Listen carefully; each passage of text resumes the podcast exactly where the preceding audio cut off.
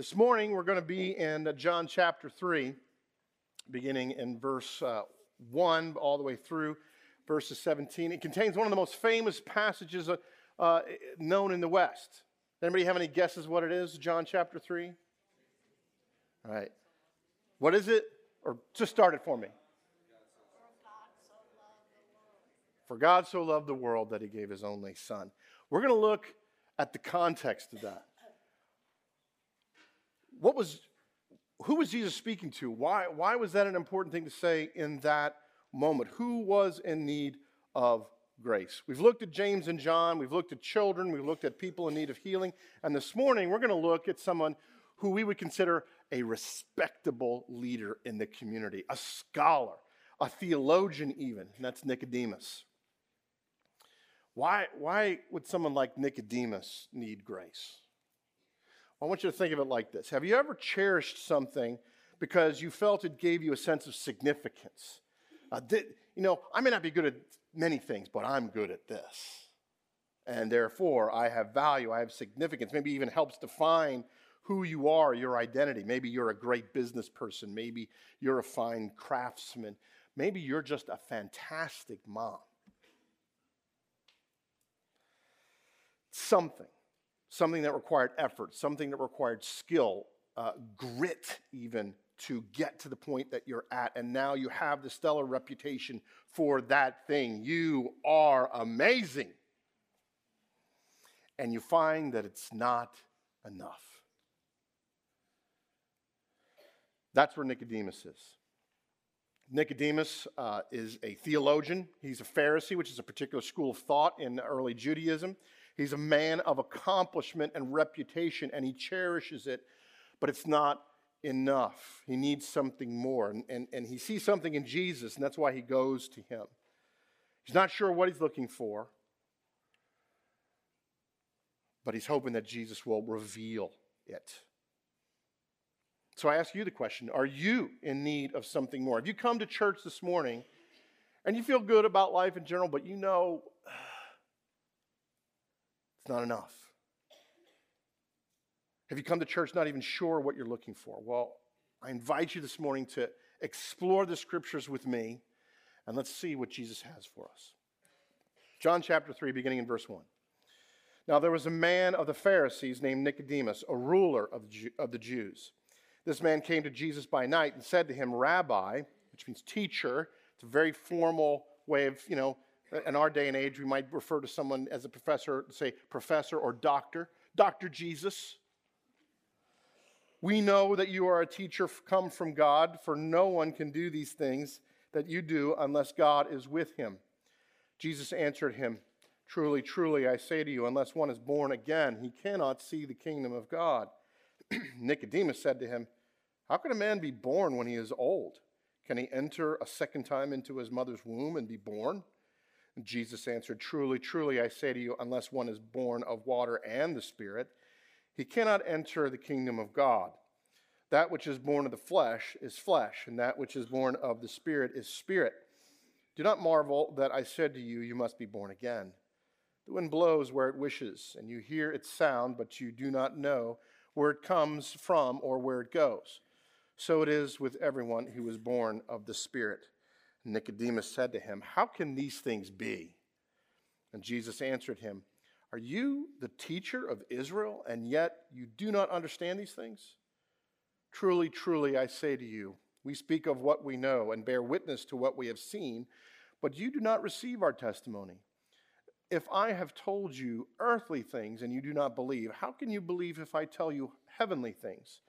No one has ascended into heaven except he who has descended from heaven the Son of Man. And as Moses lifted up the serpent in the wilderness, so must the Son of Man be lifted up, that whoever believes in him may have eternal life. For God so loved the world that he gave his only Son, that whoever believes in him should not perish, but have eternal life. For God did not send his Son into the world to condemn the world, but in order that the world might be saved through him. Would you pray with me?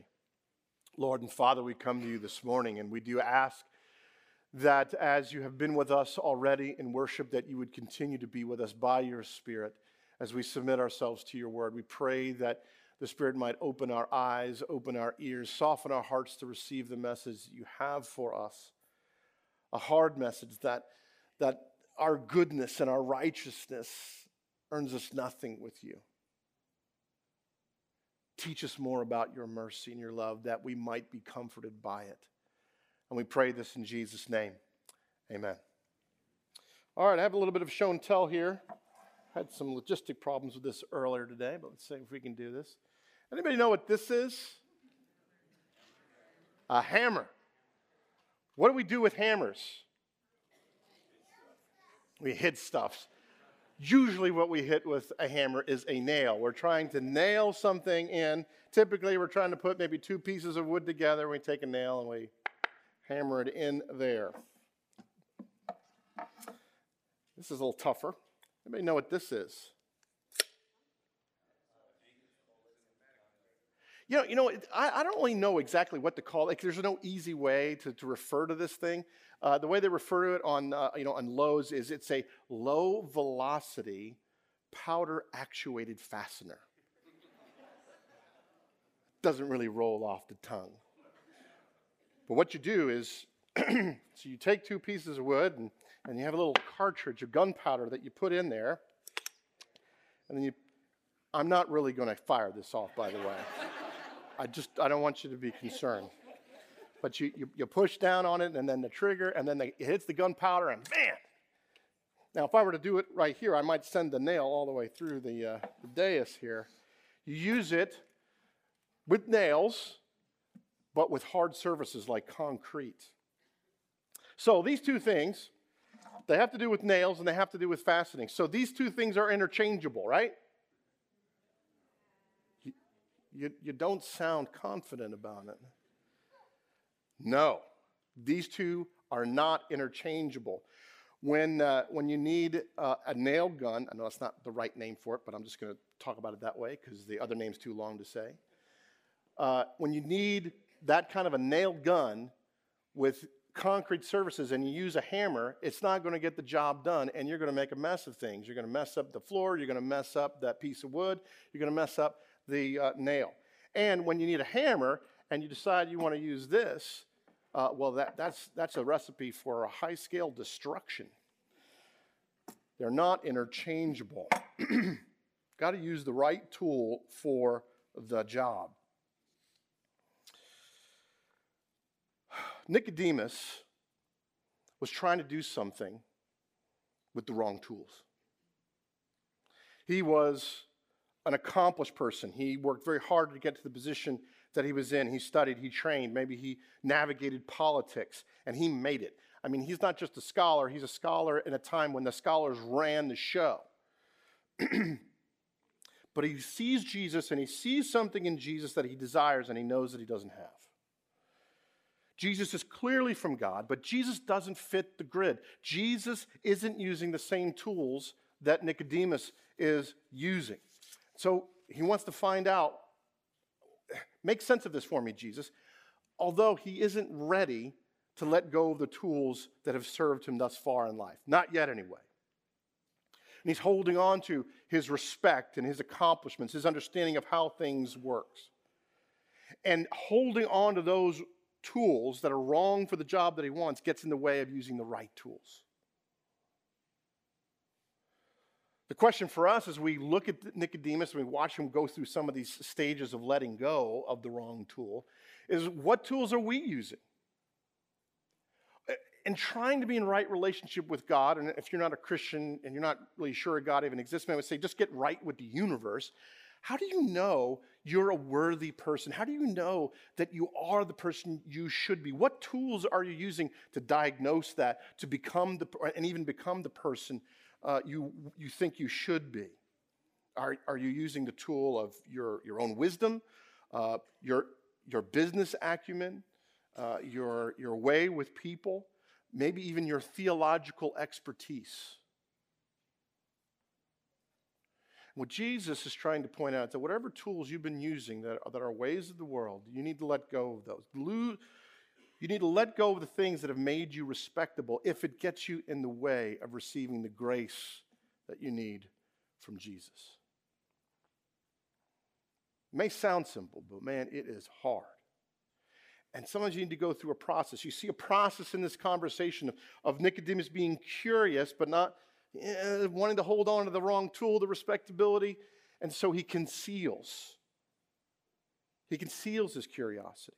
And then when he's trying to understand Jesus, he gets confused. And finally, when Jesus really puts, puts, puts it to him, you need to let go of all this other stuff, he closes himself off. No, Jesus, you can't be right we have to walk through those steps as well. Let's see what we can learn from Nicodemus. Now, as I said, Nicodemus is a respected scholar uh, in his day, but he knows Jesus, who seems to defy every current definition of success. He knows Jesus is a man of God. And this is, this is how it describes, uh, this is how John describes it, verse 2. This man came to Jesus by night and said to him, Rabbi, teacher, we know you are a teacher come from God, for no one can do these signs you do unless God is with him. Jesus, I, I, I can see you, you, you don't make sense in some ways, but it's obvious that nonetheless God is with you. This doesn't compute for me. Help explain it. I need to find out what it is that you have that I am missing. But he wants to hold on to his respect, his reputation. You know, a respected scholar does not publicly go to an amateur to get wisdom. That would undermine his reputation. At least he doesn't, doesn't do it in front of everybody. That's why he goes at night. He's concealing his curiosity. He, he really likes his hammer. He wants to keep hold of that hammer, even though he knows it's not the right tool for the job, or at least he, has some sense of its shortcomings. He goes under cover of dark because he wants to play both sides. You know, we're like that too. We like to play both sides. We have the sense that something is right over here, but boy, this has served us well. They don't go together, but maybe I can, you know, balance the two. We're, we're in business. We love the rough and tumble of, uh, of business and closing the deal and competing with other people. Maybe even we like some of the ruthlessness of it. In relationships, you know, we, we consider ourselves people who really know how to navigate our family or other people, even if it takes sometimes some manipulative tactics, some relational uh, uh, violations of integrity. But we can get what we want. But we also know Jesus has something for us. You know, uh, how do we balance these things? Um, we don't want to do it in front of people because people can then point out the inconsistency and they might cr- criticize us. Uh, we might lose some respect. We don't want that. It's none of their business anyway. This is my business. And we use our self righteousness as a way of deflecting our fear of losing something while we're playing both sides. But eventually, we have to make up our mind. Who are we going to serve? Many of you know I was a campus minister at the University of South Carolina for many years. And that's a picture of the campus right there, Horseshoe. It's a beautiful part of the campus. I was, I was there a lot, actually, in one of those buildings there, Rutledge. Rutledge Chapel. I used to preach there on a regular basis. But I met this student. We're going to call him Mark for our story. Uh, Mark, uh, sharp mind. Uh, he, had a, he had a kind of a sharp personality to go with it. You know, he's uh, a little sharp around the edges. Uh, he was a man of science and math. He was a mathematics major, a skeptic about many things. I remember one of the most, most uh, vigorous conversations we had about whether or not we really landed on the moon. Uh, he loved to mix it up. But he, was, he wasn't a Christian but he was friends with many of the students that were in the fellowship that I was uh, leading. He, lo- and he would come to social events at my home and on campus. That was during the, the, the age when the X Files was sort of the big thing. We'd have a big X Files party. We'd jam 30 students into my house. Uh, and he, he would love the hospitality. But he was dating a young lady who was uh, not a skeptic, she was hostile to the Christian faith. I mean, angry about it. So while he would come to social events, he would never come to a Bible study, he would never come to a weekly fellowship meeting because that would cause too much turbulence in his dating relationship. And then, and I was thinking about this as I was writing the sermon, 20 years ago this summer, his girlfriend went to study abroad in Ireland. And he decided to come to our summer Bible study. Um, perhaps he thought I could conceal my curiosity about Christ and what's going on in this college fellowship. I can hold on to both worlds. Uh, by hiding it, I can, I, can, I can maybe avoid having to choose. And then in the midst of that Bible study, he came to Christ. And he knew the time of living in both worlds was over. Now, sometimes we try to conceal the fact that we're living in two worlds. And, and I understand it. It, it. is understandable. But, but it keeps us from knowing the fullness of life in Christ. Now, some of us try to hide our desire to want to know Jesus better because it's going to look bad for, you know, at, at, work. It won't look good. Some of us hide uh, that we trust too much the tools of the world. We hold on tightly to the ways that we've known and trusted. But what Jesus is going to be saying to Nicodemus is that you've got to let go. You've got to let go of the wrong tools so you can embrace what Jesus has to say about living well.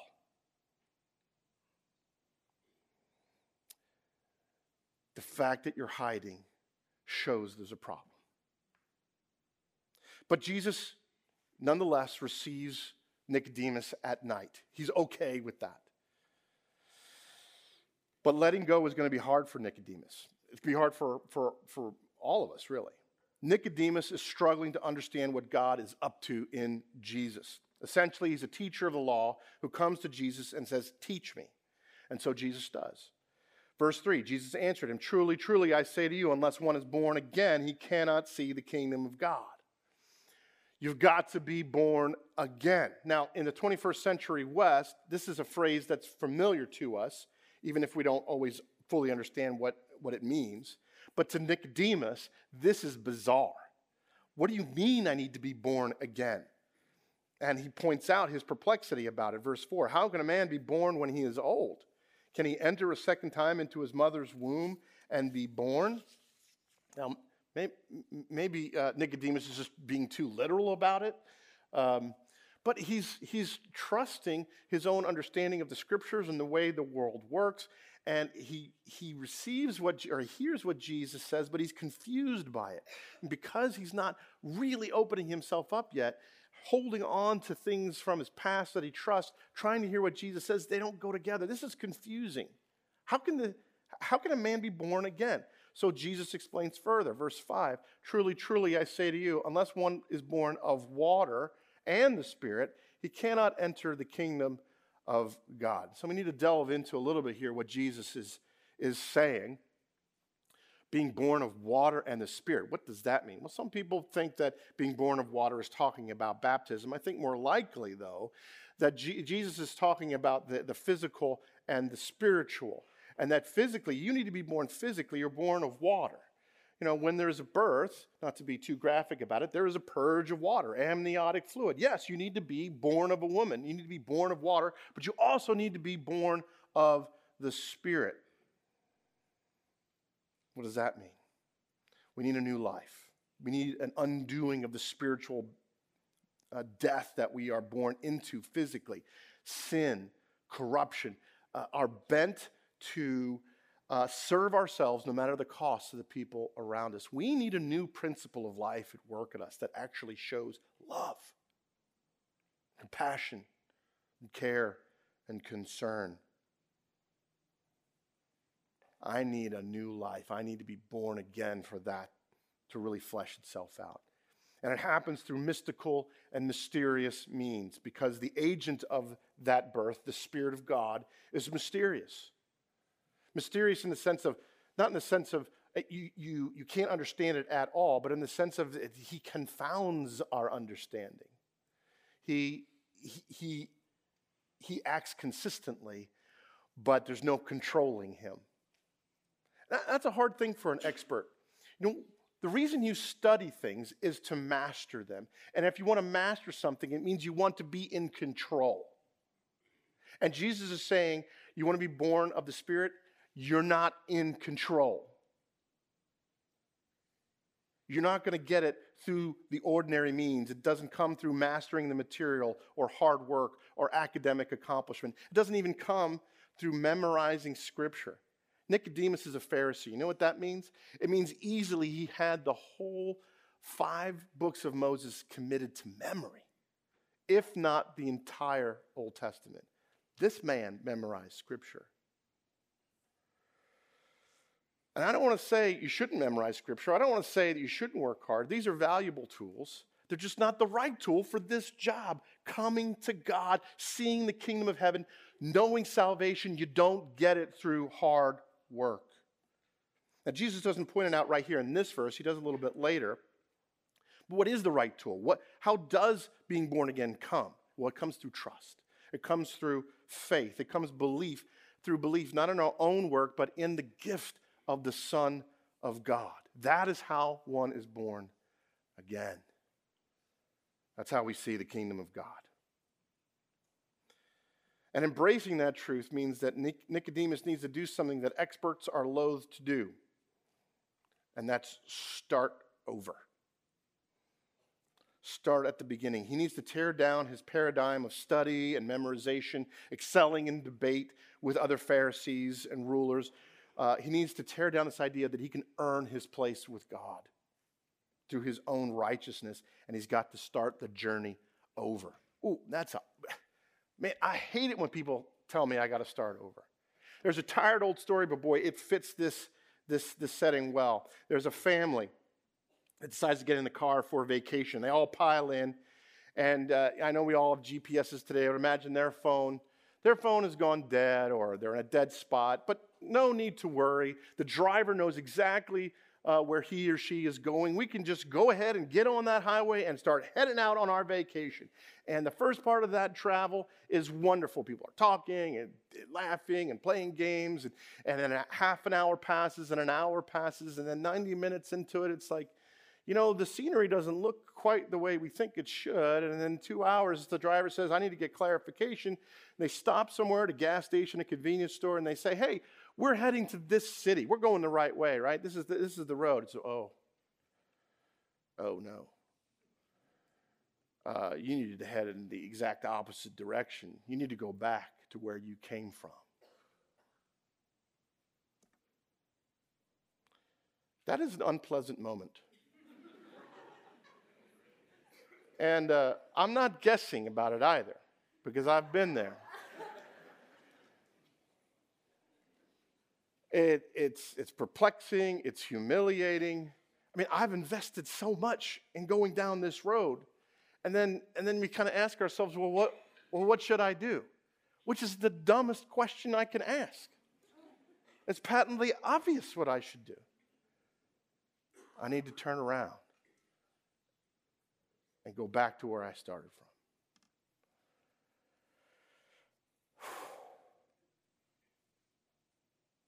Letting go of what you have done, how you're doing it, turn around, go the other way. It's simple, but it's so hard. And the moment can be so hard that sometimes we, we, we do something that is absolutely illogical. We deny the truth we tell the convenience store guy, I'm just going to keep heading this way. Holding on to worldly ways and understanding closes us off to the truth. You know, Jesus tells Nicodemus something that doesn't jive with his understanding of spirituality, his scholarship. And this is where things start to get confrontational. Nicodemus says, How can these things be? And a generous reading might be, well, he's just trying to press in further for, uh, for understanding. Uh, uh, no, no, no. He's saying, Jesus, you can't be right. What you're saying is nonsensical. Jesus, you're wrong. And Jesus gets confrontational right back.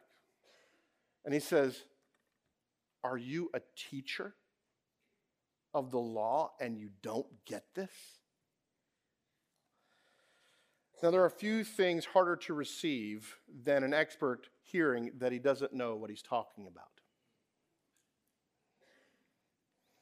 Cuts to the core of his or her self conception. It's, it's basically hearing that what they most value about themselves is of little value to God. We think we have something to offer God that gives us a sense of, of safety, of security. See, God, I, I've done these things. I've accomplished this. I've done this for you. I am worthy, am I not? And it's a lie. It's a lie we all tell ourselves. And when we get confronted with that truth, whew, you know, insecurity starts sinking in. We start to be, become fearful, maybe even panic. And none of us like feeling that way. I would much, I, I, I prefer another emotion to fear. Any, get, any guess what that emotion is? Anger. You're wrong. I'm right. I'm safe. Nicodemus has come wanting to understand spiritual truths. Jesus points out that he is the man from heaven come to earth to tell us earthly things and spiritual things, and we tell him, you know, you can't be right about that. I hear what you're saying, Jesus, but you're wrong. You know, when Jesus tells us that closing the deal or the promotion or keeping our youthful appearance or doing anything that also accrues to us the admiration of the people around us, our peers. Jesus tells us, when Jesus tells us that these things gain us up nothing of real value, and certainly nothing with God, we insist, no, Jesus, you're wrong. you know, on, the on occasion, I, as a pastor, I have the privilege, I'll put it in quotes, of working with people and, and, and, and helping them, you know, there's a problem in their life, uh, and helping them put that right, and, and, but also helping them see that at certain points uh, there's some self deception going on. Not that I'm right about everything all the time, I'm not. But sometimes it's, whoa, there's a big, some big self deception going on here. How can I help this person? And the moment where we begin talking about that, it's usually very unpleasant for the both of us. Most of us don't like to hear that we're lying to ourselves, and most of us, when we're giving advice, don't like pushback. I certainly don't like hearing, Daryl, I don't know what you're talking about, but you're out of your mind. But I've learned not to take offense, at least most of the time, um, on my good days. Why? Because I know that's when we're getting to the heart of the matter. Well, we're getting close to the core that there aren't any plausible defenses, defenses left to hide behind. There's just the bare, brazen, naked insistence I'm right. I have to be right. You have to be wrong. And that's where Nicodemus is. But Jesus is merciful with this. He might be a little frustrated with him, but he's merciful and he's patient. And so Jesus decides to go with Nicodemus's expertise, the law and he goes to this story in the Torah, in the law, in Numbers, and talks about the serpent in the wilderness. Verse 14 As Moses lifted up the serpent in the wilderness, so must the Son of Man be lifted up, that whoever believes in him may have eternal life. Now, for those of us who aren't familiar with the story, Jesus kind of loses us there. This is a strange reference. What is he trying to say? But Nicodemus knew it very well and understood the connection he was making. Uh, for those of us that are less familiar with it, Jesus is referring to something in Numbers uh, chapter 21. The people were speaking against Moses and God again, and the Lord decides to send some discipline among the people. He sends these serpents among the people. I don't know if they came across a colony of poisonous snakes, whatever it is and they, the people are being bitten and some are dying from, from snake bites. So they plead with Moses to intercede with God on their behalf. And so God says, Okay, Moses, this is what I want you to do. You fashion a snake out of bronze and you put it on a pole and you're going to lift it up. And when the people look to it for healing, they will live. They will live. Jesus knows that Nicodemus is familiar with the story and he points out that the source of Israel's judgment, the source of their offense, the thing that's, going, that's bringing them low, will now become the object of their salvation.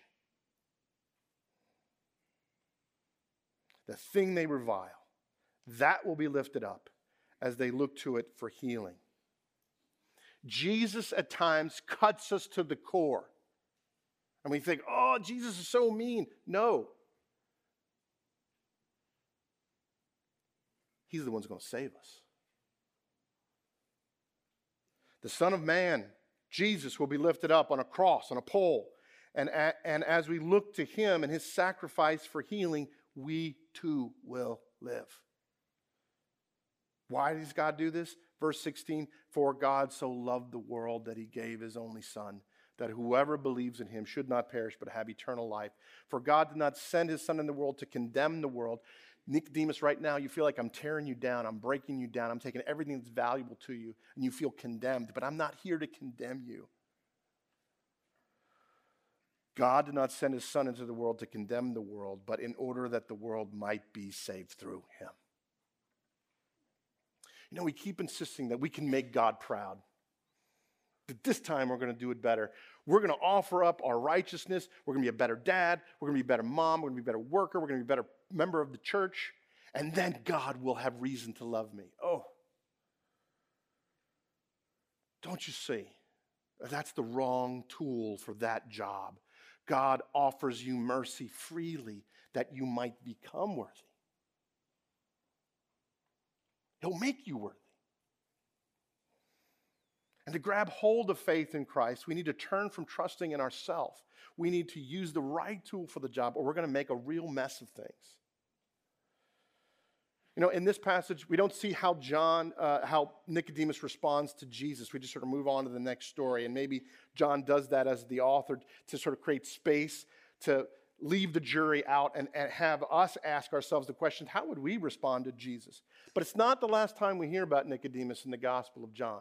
The next time we hear about him is in uh, chapter 7, when the, the priests and, and, and, the Pharisees are getting so frustrated with Jesus, they're going to call him in and, and, and put him on trial, but, but they can't bring him in. So they, they're thinking maybe we will just put him on trial uh, when he's not here, in absentia.